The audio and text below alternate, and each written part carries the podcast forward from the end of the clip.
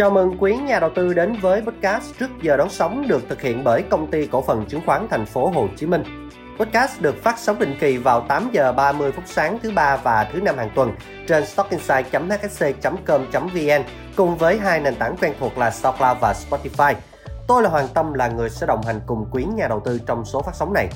Phiên giao dịch cuối cùng của tháng 7 lại tiếp tục đưa nhà đầu tư đi từ bất ngờ này đến bất ngờ khác khi mà cả hai chỉ số VN Index và VN30 tiếp tục nói dài đà tăng và thiết lập các ngưỡng cao mới của năm 2023.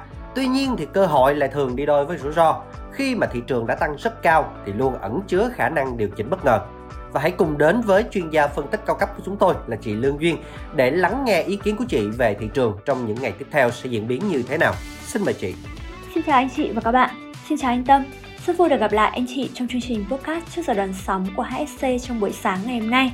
Đầu tiên thì rất cảm ơn câu hỏi mà anh Tâm đã đặt ra cho Duyên. À, đối với quan điểm thị trường của Duyên tại thời điểm này, chúng ta hãy nhìn một chút về góc nhìn về thị trường thế giới. Thì có lẽ là sự kiện quan trọng nhất trong tuần vừa rồi đó chính là thông tin chính thức về việc Fed tăng lãi suất trong cuộc họp FOMC của tháng 7 đúng không ạ? Và theo đó thì Ủy ban thị trường mở liên bang FOMC của Ngân hàng Trung ương Mỹ đã có quyết định là tăng lãi suất quỹ liên bang thêm 0,25% và đưa mức lãi suất lên phạm vi mục tiêu là 5,25% đến 5,5%.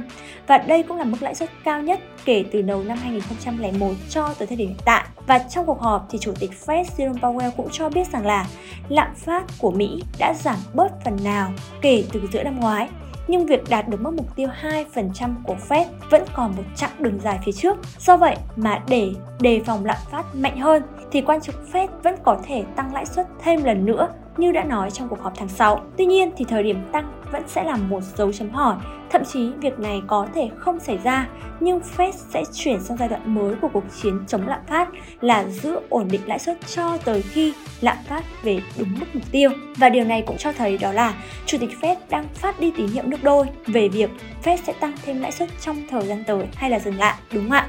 Ngoài ra thì ông Powell cũng lưu ý rằng là các dự báo kinh tế của quan chức Fed đến thời điểm hiện tại đã không còn cho rằng nền kinh tế Mỹ rơi vào suy thoái trong năm nay nữa rồi. Vậy thì tóm lại, thông qua việc Fed tăng lãi suất và những phát biểu của quan chức Fed trong lần này thì chúng ta thấy rằng là với việc tăng lãi suất 0,25% không phải là điều quá bất ngờ đối với chúng ta đúng không ạ? Và điều này thì đã được dự báo từ trước và đang diễn ra theo đúng như kế hoạch. Và điều đó khiến cho thị trường tiếp tục phản ánh đây đang là giai đoạn cuối của chính sách thắt chặt tiền tệ và Mỹ sẽ duy trì ổn định tránh được suy thoái trong năm 2023. Và trước sự tích cực của các biến vĩ mô trọng yếu thị trường chứng khoán Mỹ thì tâm lý nhà đầu tư ở thị trường trong nước cũng được củng cố phần nào. Và chúng ta biết rằng là yếu tố tác động ảnh hưởng khá lớn đến thị trường chứng khoán đó là biến số lãi suất và lãi suất tiền gửi, lãi suất cho vay của các ngân hàng thương mại trong thời gian vừa rồi đang có xu hướng giảm và sẽ còn tiếp tục giảm trong thời gian tới đúng không ạ? Đây chính là tiền đề cho giai đoạn tiền rẻ đang cận kề và khi đó thì các kênh đầu tư sẽ có sự cạnh tranh lãi suất và khi có sự cạnh tranh này thì kênh đầu tư chứng khoán sẽ là kênh hút được dòng tiền và hưởng lợi trực tiếp nhất để đón được dòng tiền rẻ này. Và hiện tượng tiền rẻ, tiền tham gia vào thị trường anh chị cũng sẽ thấy được cải thiện rõ trong suốt giai đoạn vừa rồi cho tới thời điểm hiện tại. Và chúng ta biết rằng là nhờ vào yếu tố thanh khoản và dòng tiền tham gia mạnh mẽ vào thị trường, nên điều này cũng giúp cho thị trường chinh phục thành công ngưỡng 1.200 điểm trong tháng 7. Điều này có lẽ là điều mà một tháng trước đây chúng ta chưa dám nghĩ tới, đúng không ạ? Và phiên giao dịch mở đầu tuần ngày hôm qua cũng là phiên giao dịch cuối cùng của tháng 7 Cả hai chỉ số VN Index và chỉ số VN30 tiếp tục nối dài đà tăng và thiết lập các ngưỡng cao mới của năm 2023. Và điểm nhấn chính trong các phiên giao dịch gần đây đó chính là sự tích cực của dòng tiền. Điều này đang cho thấy rằng là tâm lý nhà đầu tư đang khá vững và tự tin tham gia tìm kiếm cơ hội trên thị trường chứng khoán. Ngoài ra, những nhóm cổ phiếu vừa hóa lớn tiếp tục được duy trì và là trụ đỡ tâm lý cho nhà đầu tư. Theo đó, khi mà nhóm này vẫn còn tiếp diễn và dòng tiền vẫn còn tiếp tục mạnh thì đà tăng của thị trường vẫn chưa thể dừng lại.